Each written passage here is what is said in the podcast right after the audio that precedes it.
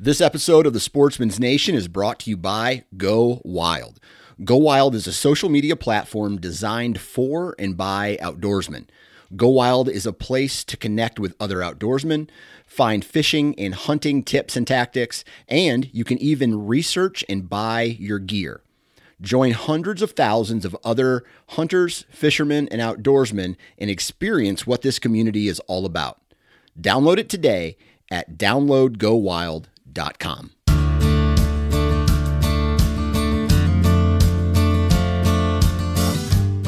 Welcome back to another episode of the Woodsman Podcast, where we'll talk everything Pennsylvania outdoors. If you enjoy deer hunting, fishing, trapping, or just being outside, this podcast is for you. Our goal is to showcase the vast opportunity that the Pennsylvania woodsman can experience. We hope this inspires you to get out and enjoy God's creation in the Keystone State.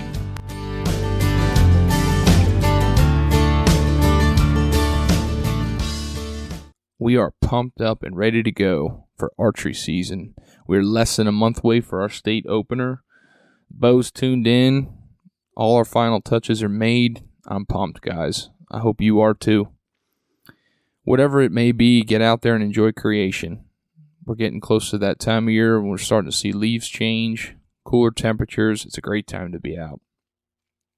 This week we're going to be talking with John Wakefield at the Game Commission. John is the fire program manager. And one thing I'd really like to do here at the Woodsman podcast, I want to integrate state agencies and the management plans for our public land onto this podcast. I think there's a lot of great people in our state agencies, and I would like to incorporate them and use the information they have and the, the things within the plans to our advantage in whatever quarry we are going after in the outdoors here. So, since it's so close to bow season, I wanted to touch on a couple things before we get into the nitty gritty details of fire. Um, first, we're going to be we're going to be talking with John about you know all things fire, a little bit of the how tos, the habitat types, the overall goals that the state has in place for the fire program, and a little bit of where it's going. So, all things about fire, your curiosities, tune in here in just a little bit. But since we're so close to bow season, I wanted to, to talk about fire and how to utilize fire units on state land for hunting strategy. So, your habitat type is a big deal. If the fire was utilized in an early succession, and when I say early succession, I'm talking maybe it was burned in the growing season in an old field, it was old shrub land, something that was younger, and that stuff was set back, and it was burned this year in 2021. Those are going to be fantastic places for you to utilize as a food source because there's going to be so much herbaceous growth, and it's all going to be relatively available for the first part of archery season. So I like to approach those places as a food plot. Do you necessarily hunt over the food plot? Sometimes it calls for it, but keep in mind while fire units are going to be highly attractive places for wildlife, they're also going to be highly attractive for people because, you know, there's a lot of people that are going to think just the same things that you and I are thinking. If it's close to the road, if it's easily accessible, it could very quickly within the first week become a nighttime location for deer traffic. And if that happens, you need to shift gears and think, okay, this is a nighttime food source, but I can be almost certain deer are going to be relating to this unit for food. Go to the places that nobody else will go and find the security cover that they are bedding in. It might be 200 yards away, it might be a 1000 yards away, but find where you're relate where those deer are relating to that.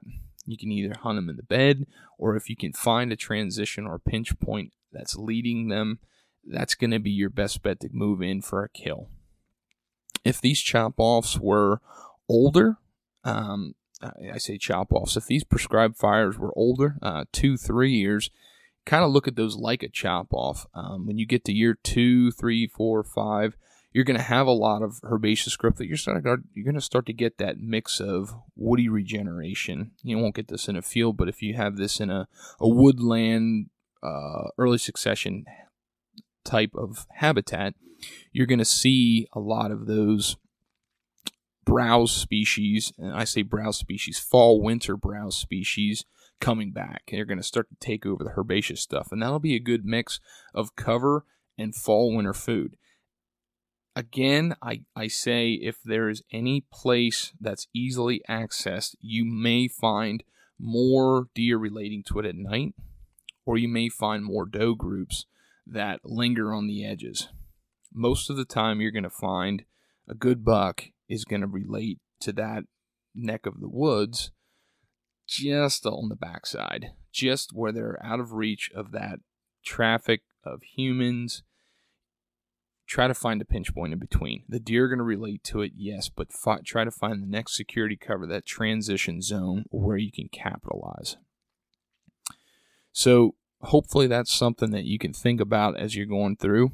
Um, when you get to these openings, I, I, will caution you this: when you get to an opening in woods, so if it's a hardwood setting, but now there's a, a, a woodland that was chopped, then they came through with a prescribed fire. These openings they're so tempting to sit by because it's a great edge transition. But what you'll find, especially in terrain, this will be exacerbated. Wind is going to swirl like an eddy. Anybody that uh, is a fisherman and you know talks about pools and you know that that drift back when water goes over an edge. Wind is going to swirl on those edges with the trees, especially with the leaves on. So keep in mind if you set up on the edge of this quote unquote food plot, which is really the burn unit, your wind could easily be swirling depending on your direction. It could hit that wall, back swirl, and any deer that comes into that unit could smell you, even if you think you have your wind direction right. So be wary of setting up on these field edges or these burn edges. Try to find the best trails leading into them and hopefully capitalize before they get there. I hope everybody's locked and loaded and ready to go in the next few weeks. I hope you enjoy this podcast with John Wakefield. Thanks for tuning in. Hey, John, how are you? Hey, good. How you doing? Oh, I can't complain. What's life like this time of year? Is it a little hot inside and outside? Are you able to stay kind of cool? Yeah, uh, hot, hot when we're outside. That's for sure. Uh, I get out in the field this time of year doing field visits and checking on units that we've burned uh, this spring and stuff that's coming up for next year. And yeah, I was out yesterday, and uh, it was it was nice to be out in the field, not in the office. But man, it was it was hot enough, humid enough. It's been brutal so, these past few weeks. Yeah. so John, yeah, why don't you sure, uh, but go ahead?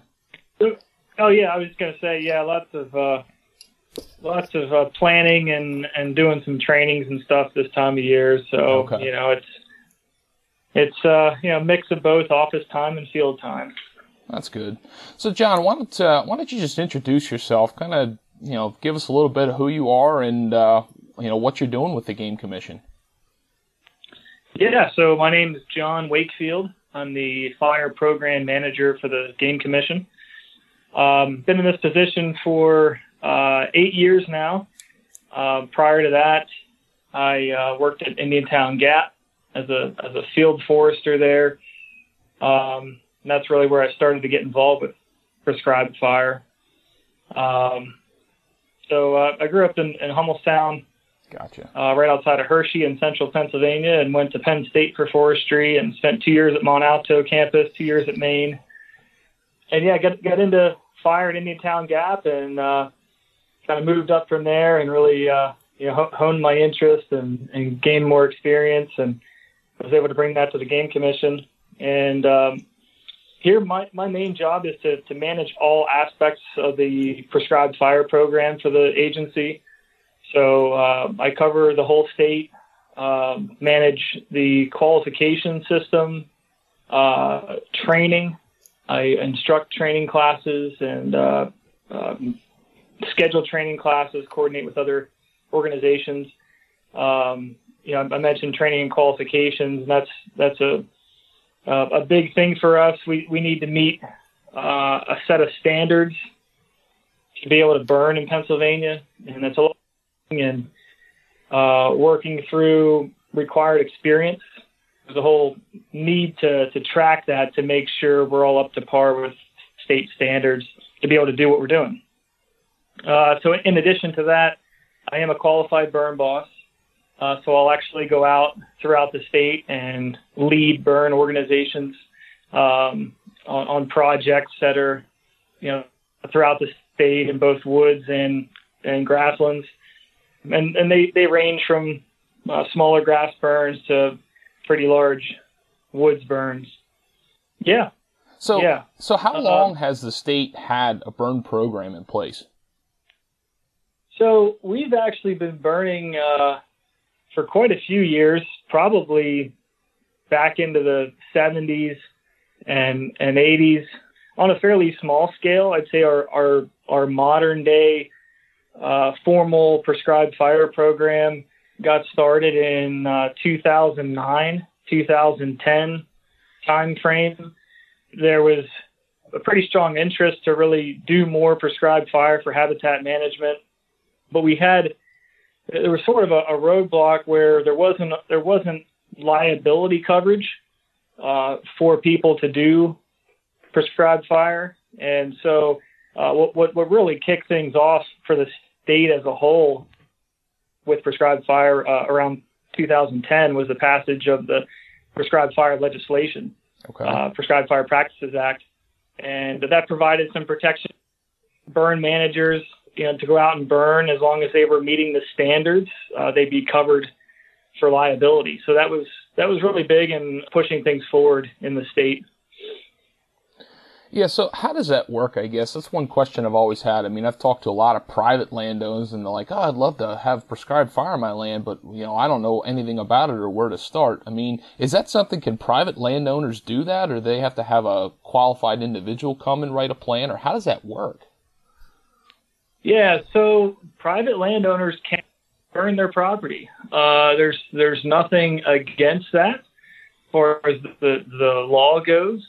It's just if if something were to happen and and fire were to spread onto somebody's land and cause damage, then they could be held liable. Sure. Um, but if, if if a landowner is in, interested in in burning their property to improve habitat for hunting or whatever, there's they, they they could go out and do that. Of course, we you know recommend that they uh, you know, try to seek out some training or you know get get some information about how to do it safely. Uh, and and we're we're, we're working uh, with the, the Pennsylvania Prescribed Fire Council to try to provide more of that type of training to to landowners and and you know, folks throughout the state that are interested in seeing more fire on on private lands. There's definitely a, a need there. We, we we recognize that. There's very few contractors that offer services, but that's that's another option that landowners could could go to is to hire a contractor to come in and burn their property and, and they would they would write a burn plan for that project.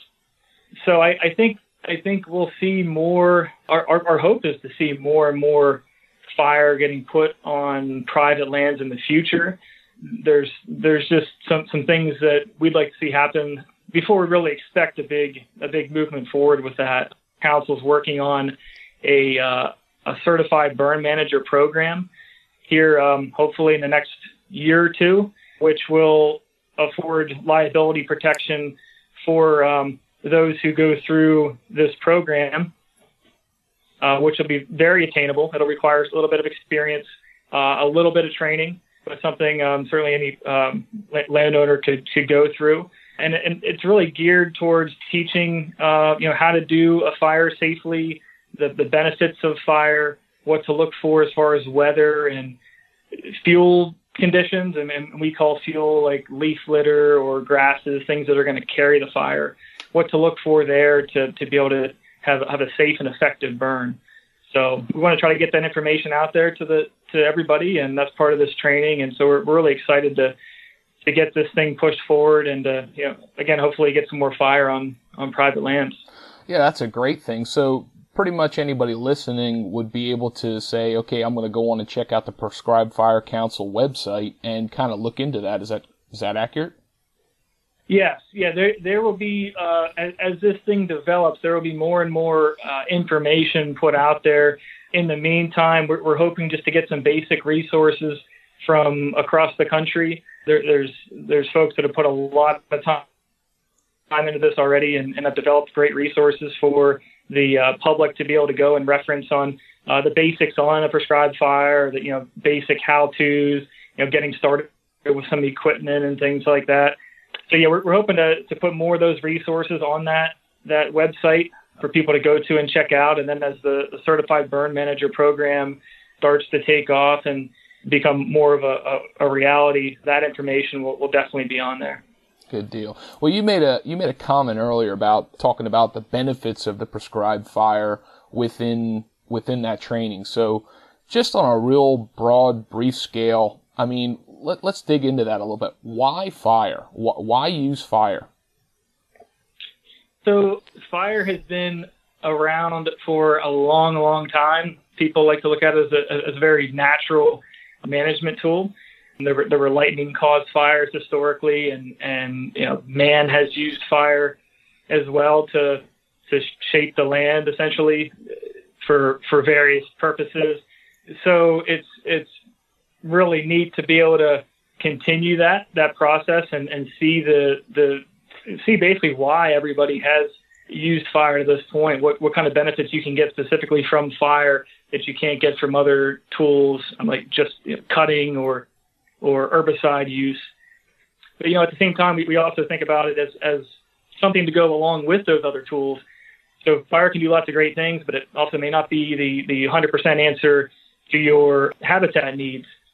So, you know, think about fire in conjunction with cutting timber or herbicide use. So if, if you if you combine several of these techniques, you can certainly get a, a accelerated movement towards your, your your end goal instead of just relying on on one tool all the time. Basic things that that uh, we like about fire and what it can do for habitat management. It really stimulates browse production. So we're talking about you know deer and elk management in particular. Fire top kills a lot of species, saplings to sprout from the ground, and makes those those uh, browse shoots a, a lot more nu- nutritious and, and preferable by, by wildlife. Uh, we can use fire to, to top kill and cause a whole bunch of browse to come up. It it helps us with oak management. So the way oak grows, it's much slower than uh, say birch and maple. Mm-hmm. And oak is fire adapted. It has thick bark. That that growth cycle of slow growth is because it puts a lot of its energy into the ground at first. And so we can run a fire through and, and kill off thin barked maple and birch and cause the oak to to really get a get ahead of those other species and, and shoot up and uh, be much more competitive in a forest stand that's, that's regenerating. So from, from the forestry end of things, that's that's a big reason why we use fire is for oak management to uh, to keep oak in the picture versus birch and maple. Okay. And then and then uh, as far as uh, grassland management, uh, folks are interested in that. You know, we, we're we're looking to keep fields as fields. So if left go, as many people probably know, that uh, a field will revert into brush and eventually into trees. So we're, we're basically resetting the stage and, and promoting the grass versus encroaching shrubs and, and trees. That's interesting. So I, I, you know, if anybody goes onto the Game Commission website, they can, you know, dig into the habitat management side of things, and they can find the prescribed uh, fire map. It's the ArcGIS platform, um, GIS platform, and you can see all those those units and yes. stuff. So when you look across that whole state, I mean, you zoom out, it's littered all over the state of burns that already occurred and burns that will occur. So you, you kind of tapped in a little bit to it, but I mean, go let, us can, can you break down like types of habitats and what the goals of the fire? I mean, you've basically got grasslands and you've probably got some kind of in between, you know, mixed shrubbery, early succession state, and then you've just pretty much got closed canopy forests. I mean, if you break it down into those three types of habitats, can you maybe in each of those break down what is benefiting after that fire. Yeah, sure. So we'll start with grass and then we'll work into our closed canopy forest. So grass, we're, we're looking to maintain those grasslands. So keeping the shrubs and, and trees out. We're also removing the thatch buildup. So year after year, if nothing is done, the, the dead grass material just accumulates at, at the ground level and becomes makes that grassland pretty unusable to smaller birds, especially when they're you know think about them trying to navigate at the ground level.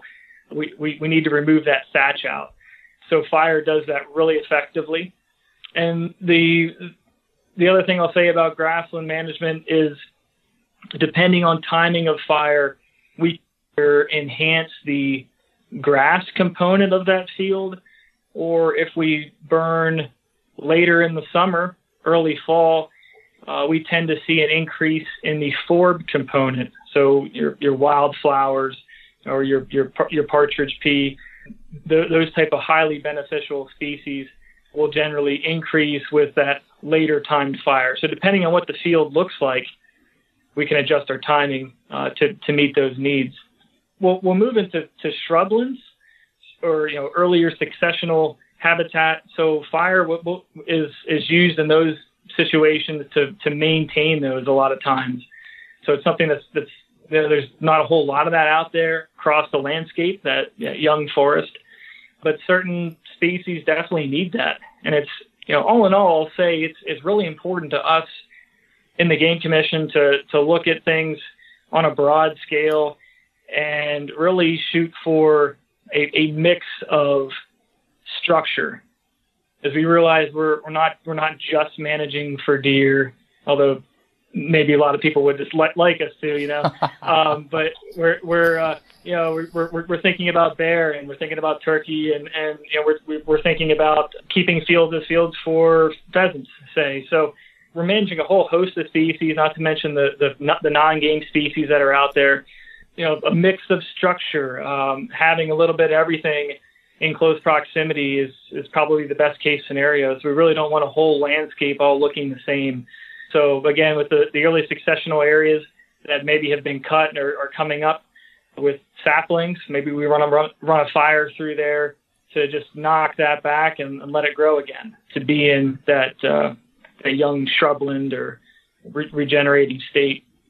Yes. Um, while while you're on that topic, we, I have a question for you. Yeah. So when you're when you're talking about those types of species, that woody browse type, you're mostly the species that are there. You're top killing them, and a lot of those species are, you know, coming back from the roots. Or if you continue to burn that type of habitat, do you start to see different plant communities form? Yes. Yeah. That's. I'm glad you brought that up. So one of the things we can do with fire is alter our our return interval. So, in other words, how often we burn a, a unit. The more often you burn, or the on, on, on a quicker rotation, generally you're going to drive that area to more herbaceous species. You know, grasses are going to start to come in, forbs, things like that, versus a longer fire return interval you're you're going to prefer more woody species. So depending on what we're trying to do, we'll we'll change how often we we burn an area. We can also you know alter fire intensity a little bit there just to, to achieve those different results. But but yeah, you're if we're if we're burning it say every two to three years, which we we have some areas that we try to do that in. We, we've we've got a lot to get around to, so it is difficult to to stick with that regime. But we have some areas that we've actually targeted on on every every three years, and we've had several burns in, and, and we can see the results there where the species, the, the structure is starting to change. Those maple species are getting weeded out. You've got some oaks, you know, really thriving in that condition, and, and we've got some grasses starting to come in. So again, having having all that stuff right there in the same area is is really neat. Deer loving it uh, you know, plenty of places to lay and, and, and, cover and plenty of stuff to eat right around. So sure. Well, hey, bef- yeah. before we get uh, too carried away and deep into certain ones, I'll let you go on to kind of that uh, oak forest closed canopy, maybe some of the things that are going in there, the Oh, goals yeah. there. Yeah, yeah. So as, as, as we move into the, the thinking about forests, generally two different types of forests that, that we're managing: oak forests and then northern hardwoods types. So uh, we don't we don't have a whole lot of oak, but maybe more Beech, birch, maple type forest. beech birch, mate. Yeah, correct. And we've actually used fire in both of those forest types. Oak oak is the one that gets the most attention because oak is oak is fire adapted. We kind of talked about that earlier. Mhm. But I, I, I will mention the uh, northern hardwoods. We, we've had some areas where we, we've got a lot of beech brush, and traditionally there's been a lot of herbicide use to try to control that beech brush. But we've been we've been highly effective uh, with fire uh, in, in controlling that beech brush competition, and also just getting some neat neat results in the northern hardwood stands as far as seeing some some forbs and some grasses coming in just to kind of diversify things a little bit and provide a little bit more for for wildlife. But yeah, it's something that's that's kind of out of the box that you might not typically think of, you know, fire in a northern hardwood stand. But I, I definitely think there's there's uh, some benefits there that that uh, that people can think about and, and stuff that we've seen, and, and we're it's fairly new for us, so we're trying to get our folks from other regions, you know, up up to the up to the northeast region, which is that's where we've been doing some of this kind of test work just to see what'll happen in, up in Wyoming County Okay. but yeah, stuff's stuff's uh, looking really good with that. So it's not like there's a lot of areas where we're just not purposely going to put fire in. Specifically, some of the the northern slope, maybe wetter site, northern hardwood stands. They're they're just not very fire receptive. So we're not going to you know focus our time there versus going to a, a drier site, oak stand, where we're going to have uh, you know a lot a lot better results with fire. So I guess let's just look at it closed canopy forest, regardless of the forest type, whether it's an oak hickory type forest or it's a beech birch maple. If it's a closed canopy forest, um, are you seeing good regeneration in those units without a lack of sunshine, or is it a, is it just a knockback of certain species to promote, you know, better mast crop? Like, you know, I- I've I've heard some negative thoughts about some people, and I think it's just their lack of understanding that you know it's there's no benefit in a closed canopy forest. There, it's it's a waste of time. But I, I personally don't agree with that. But can you just kind of highlight why why do it in a closed canopy forest as far as maybe uh, beech production or, or something like that? I mean, what are your, some of your thoughts on that as far as regeneration? Yeah, I, I think I think light is is a huge factor and and really important to to manage. Uh, but I will say, as far as fire in a, a truly closed canopy stand with lower light levels, uh, some people will will take the the track of running fire maybe one time through that to to knock out the maple saplings or birch saplings that are existing in there before they cut just to just to kind of get a, a, a head start on things. When when other people might go ahead and, and do a thinning first and let it sprout and then run a fire through. You know, nice thing about doing it before you cut is you don't have a whole lot of the the, the timber that Mhm. could be problematic with a fire if not handled correctly. You could get a little bit more intensity than, than what you want and, and impact your your residual trees but you know the the other the other way with cutting it first and then burning is you do have that increased light in there and things are sprouting up and maybe you get a little bit more benefit from your fire entry in that case. But yeah, ultimately I think having that light in there it really makes a difference. So whether it's before or after, I think no matter what, you, you've, you've got to you've got to get some light in the stand to really get some regeneration going. So I, I think if done correctly, I think I, I, I think I think it can be done either way and still have great results. I don't. I'm, I'm not saying you, you have to cut before you burn or you can't burn after you cut, but I think there, depending on your situation and what you're trying to do, fire can be effective in both those cases. Exactly, and I think you nailed it. I mean, one thing that I, I want to make sure everybody understands. You know, we talk about managing small parcels if it's a privately owned parcel for, you know, deer hunting or turkey hunting or whatever. You know, we talk about trying to be as diverse as possible, trying to minim, you know, maximize, um, diversity, plant species and community types. You know, an uneven canopy, I think, creates a lot of diversity, and that's good for wildlife right. if managed appropriately.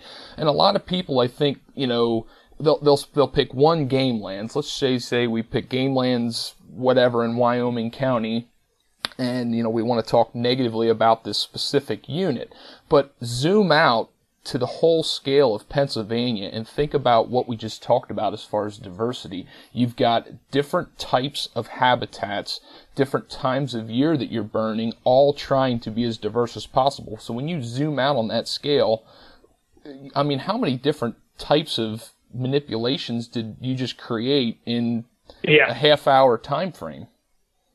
Yes. I guess to, to build on that, I mean, our, our fire our, our, our burn units specifically are are uh, tailored to to match the landscape, I'd say, and and the the size of the land base that we're working on. So how big how big is the game lands, or how big is the landscape we're talking about, and with the you know, mixing of structure in mind, we don't we don't always want to be going out and and burning the entire place.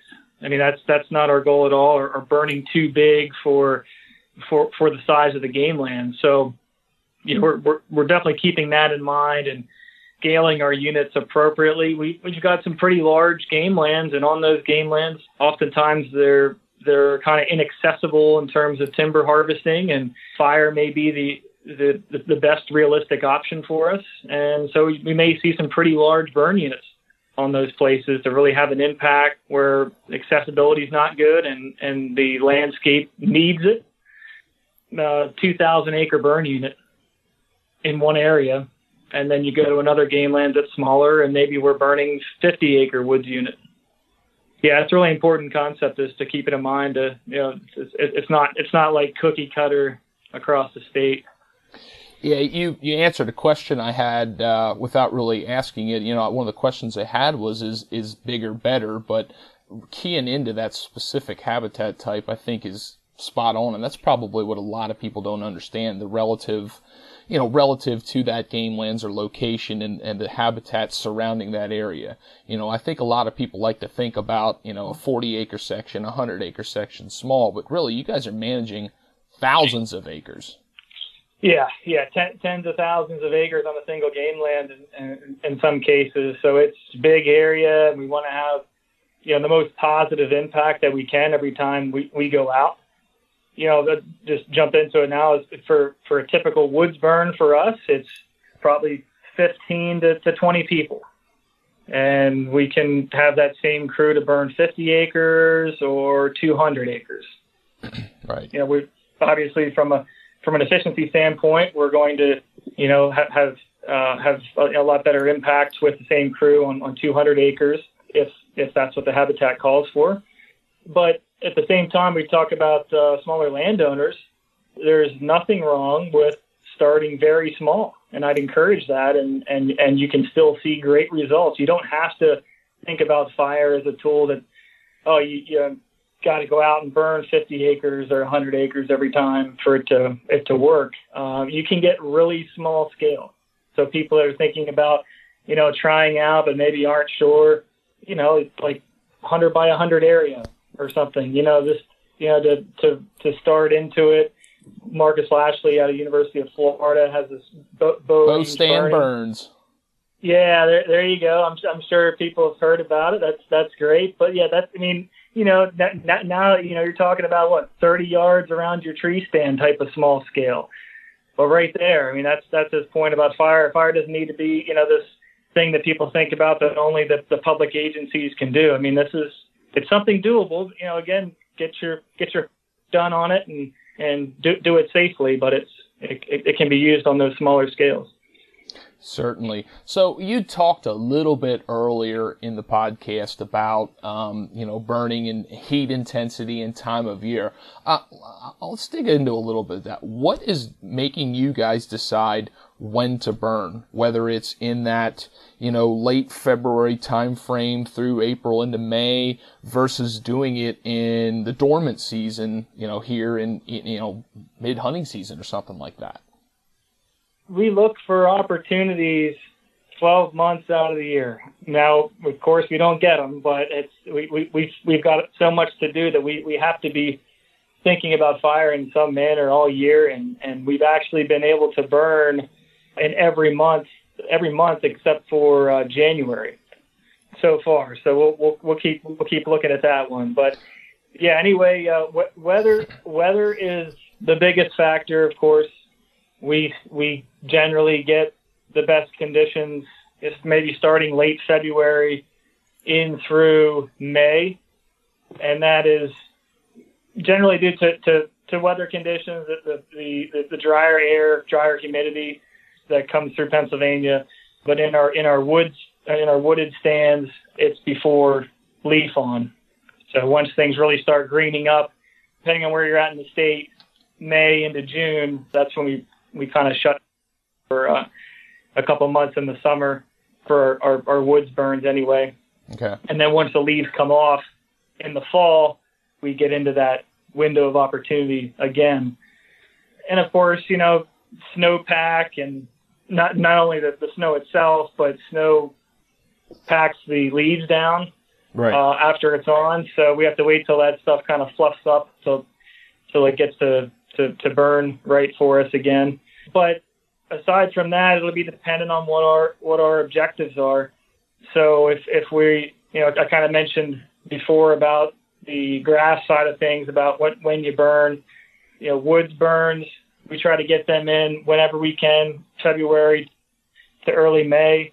We have to start watching our our intensities with with ambient air temperatures and and leaf out as we get into May, we start to we start to get more of an impact with fire once once the buds start to break. We start to get some some leaves on. The other the other consideration for us, being a wildlife agency, is nesting season and and fawning season. So as we start to get into May, that's a big consideration for us. And so we realize we may you know impact a couple turkey nests say uh, from, from from time to time. For for one, as we come across those, we we can successfully protect those nests a lot of times. But if we can't, you know, our stance is is if if we impact a few nests, the habitat benefit from what we did will will be a, a, a lasting effect that the turkey will be able to enjoy for years and years. So kind of for the for the for the greater good type type of view. But also so people know, turkey will re-nest. There's lots of, of papers out there, uh, documentation, even through National Wild Turkey Federation, that supports fire even even into that May time period, you know, or, or early in the, the, the nesting season, just to kind of push the, the effects of fire on the habitat versus maybe those those few um, losses. So. Yeah, I mean it's um, it's kind of a it's a double edged sword. But I mean, people got to understand right. that you know you guys aren't just when it when the, the situation's right. You're not just going out and you're just burning. There's a there's a plan no. of going through and setting your fire breaks and probably going through the unit to a degree just to make sure that yes. everything's in check.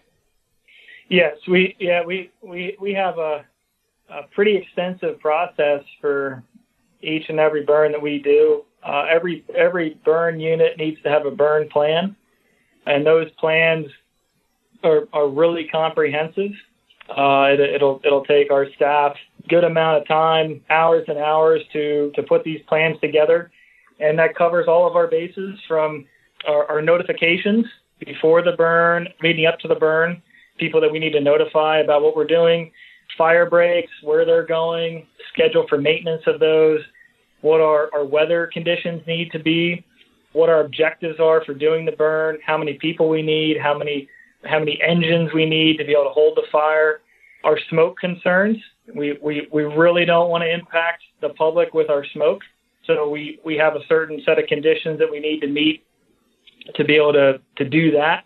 And then if, if something happens during the burn that doesn't go the way that we want it to, what's our contingency plan for handling that? So that's all outlined along with maps and everything like that for, for every plan. So it's it's a pretty well thought out process, uh, well in advance. I review all those plans through my position here in, in Harrisburg and sign off on, on all of them. So yeah, it's definitely a lot goes into to each burn. So one big question I have, are you guys finding that you are able to control or suppress invasive species with the use of fire? Yeah, and, and invasive is a is a is an interesting one. Uh, I'll say it, it depends on the invasive species that you're concerned with. So things like fern and stiltgrass, mile a minute, we cannot control with fire. We haven't necessarily seen where, where, where fire by itself has contributed to, say, a, a rapid expansion of the coverage of those species. A lot of it is tied to, to light. And so if you're if you're opening up the stand, whether it's with fire or another practice, you're likely going to see an expansion of, of those type of invasives. You know, other in, invasive shrubs, barberry, we we've actually been able to to uh, at least top kill barberry, sometimes outright kill barberry with fire. Ailanthus, you'll see the the root suckering off Ailanthus, so it's definitely recommended to treat that ahead of time if it's on your property. Get out and treat the Ailanthus if you're thinking about using fire, just so you don't have that type of explosion. And and it's the same as, as you would if you just cut it and didn't uh, didn't herbicide it. So it's it's kind of a a, a mixed bag uh, with fire. So it all depends on what you got and you know what you're what you're trying to do. But I, I would definitely recommend identifying those issues up front and be thinking about herbicide to to really knock them out so they don't become more problematic. Now, correct me if I'm wrong. If you run into those situations where you're going to burn a lot of that uh, madder thatch that's in your area that you're going to burn, right after that would probably be a good time to then treat with herbicide to prevent those from coming back and let those new species kind of overcrowd that. Is that accurate? Yeah, yeah, we've we've had uh, we've had great success. Of course, we've we've done some experimenting with different herbicides, but you know, definitely plan on it and and be be prepared to to treat those after a fire. Uh, we we we've had some grass fields where they were pretty overridden with uh, Japanese stiltgrass. Mm-hmm. So we've we've burned the field off and then uh, we've we've applied a, uh, a pre-emergent herbicide and have totally knocked it out. And that, that, that grass has come back in and, and, and dominated again. So I, I think in in the case of stiltgrass uh, in particular, it's important to, to think about what's going to replace it. What's what's what do you want to have there to to, to outcompete it because I think with, with some of these um, herbicide treatments for like fern and stiltgrass, it's only going to buy you a little bit of time, but you got to have something there to, to replace it. And ideally something, you know, native, beneficial. So. What about your other like non, you know, non-targeted or non-preferred species like uh, striped maple that you're seeing in places in the northern woods? Does that set it back, or does that pretty much come back from the roots then? No, uh, straight striped maple is one that that we can impact with fire for sure. You know, you, even if it's just top killing. Um, again, we're, we're we're we're giving we're giving our our preferred species a uh, a a chance to get ahead. So you know, even if it's if, if it's top killing these species, you're you're you're getting other stuff up above it um, that can eventually outcompete it. So yeah, we, we're that's that's a pretty uh, solid target with fire in in oak stands. Uh, to, if they're they got a lot of striped maple underneath, running a nice you know low to moderate intensity fire in there should do the trick. You know the the concepts that we're talking about to try to manage preferred species, they're really not much different than what I'm used to in my profession in agriculture.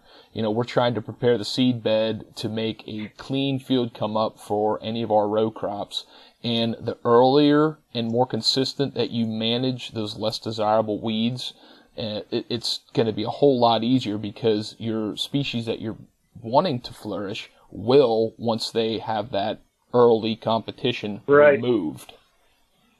Right. Um, you know, it seems right. like in a lot yeah, of those yeah. forests so like, and don't, situations. Don't, don't, don't wait till it's like uh, you know crazy uh, out of control to do something. If you if you recognize the problem, try to address it up front. That's going to be the best. Exactly. Exactly. So, so one thing I wanted to make sure I understood. So, you know, a lot of those springtime or dormant season, you know, late late season. So let's say November and then those early March time frames. Those fires are the ones that you're kind of burning a lot of that material off the thatch and it's just kind of getting new growth. But the the more intense growing season fires you're you're having a greater effect on maybe hardwood species but the, the plant communities are switching. That's is that kind of understood right? Yeah yeah we're seeing in, in, in general you'll see a a uh, greater impact with fire during the growing season, whether it's early growing season or or late growing season, because everything's everything's leafed out, and and it doesn't take a whole lot of fire to at, at that point with higher temperatures, higher air temperatures to mm-hmm. be cooking sap. So in general, like late growing season fires or you know fires kind of later in May, they're often not as intense but you get a little bit more severity, we call it, a little bit more impact out of that. You could get similar results in the dormant season, but you're probably going to need a little bit higher intensity fire. Right.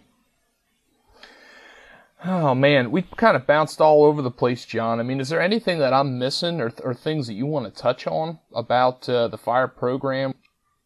Yeah, I, I will say, as far as um, hunters that are interested in where we're burning, and I, I, I guess we'll just kind of jump into burning during the fall, burning during hunting season. We we we do that.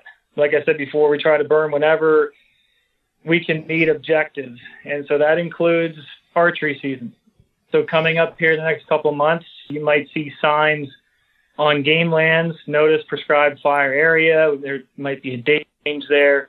Let's just let you know just to, to check in on our on our public website, our prescribed fire page, and check that map. And that map will be updated once once burns are going to happen for sure. So like day before, you know, they'll get posted on there, may, possibly a couple days out, but it's tough to get more than that because of, of you know the way weather changes. So those burns will be updated on there. So you know, be sure to, to keep a heads up for that. Um, the other thing that we're looking to do is uh, roll out a kind of a sign up list serve uh, where, where you can sign up if you're interested in knowing when we're going to burn in a particular county. Okay. Uh, that you might get a you might get a text message or an email or both. I'm not exactly sure. Uh, I'm, I'm, I'm pretty sure it, it's it's uh, one or both of those.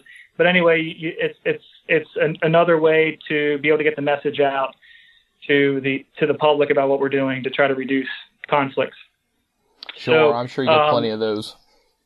Yeah, it's it's something that we tested this spring in Lehigh County and had good success with over there. So we're looking to roll it out statewide. It is not live yet, but uh, there'll be information coming out uh, soon about that. I'm not sure if we'll have it totally live this fall, but definitely by spring you'll you'll be able to sign up for that. So so keep that in mind. Uh, something else I just thought of is a perception that once an area is burned, there's not going to be any wildlife in it till next year. That's not true. we've could seen, be further from the truth. We've right? seen turkey and and deer coming in to to check it out, like right after we've burned it, when there's even still some smoke coming off. And we we've had some hunters who have been successful in units that were burned like the the week before. You know, really, if you think about it, it's it's something new, something different for the wildlife, and and I think generally they're attracted to that. They're they're going to be curious. They're going to go in and check some stuff out. You know, it's it's not going to have all the browse obviously like it would the following year, but the, the, the interesting thing that we have seen is that in, in oak stands, you know, fire will uncover acorns. So it, it takes the leaf litter off, and you're left with a whole bunch of exposed acorns. So you know, it's just kind of something that's maybe a little bit different and and uh, uh, uh, gets the attention of of deer and turkey who are coming through there. So something to think about. That's a great point. And I mean, you think about the uh, the insect communities that are exposed for all Oh types yeah, of birds, bugs, including bugs uh, are going to be available. Yeah. Thanks again for tuning in to another episode of the Woodsman Podcast. We'll see you next time.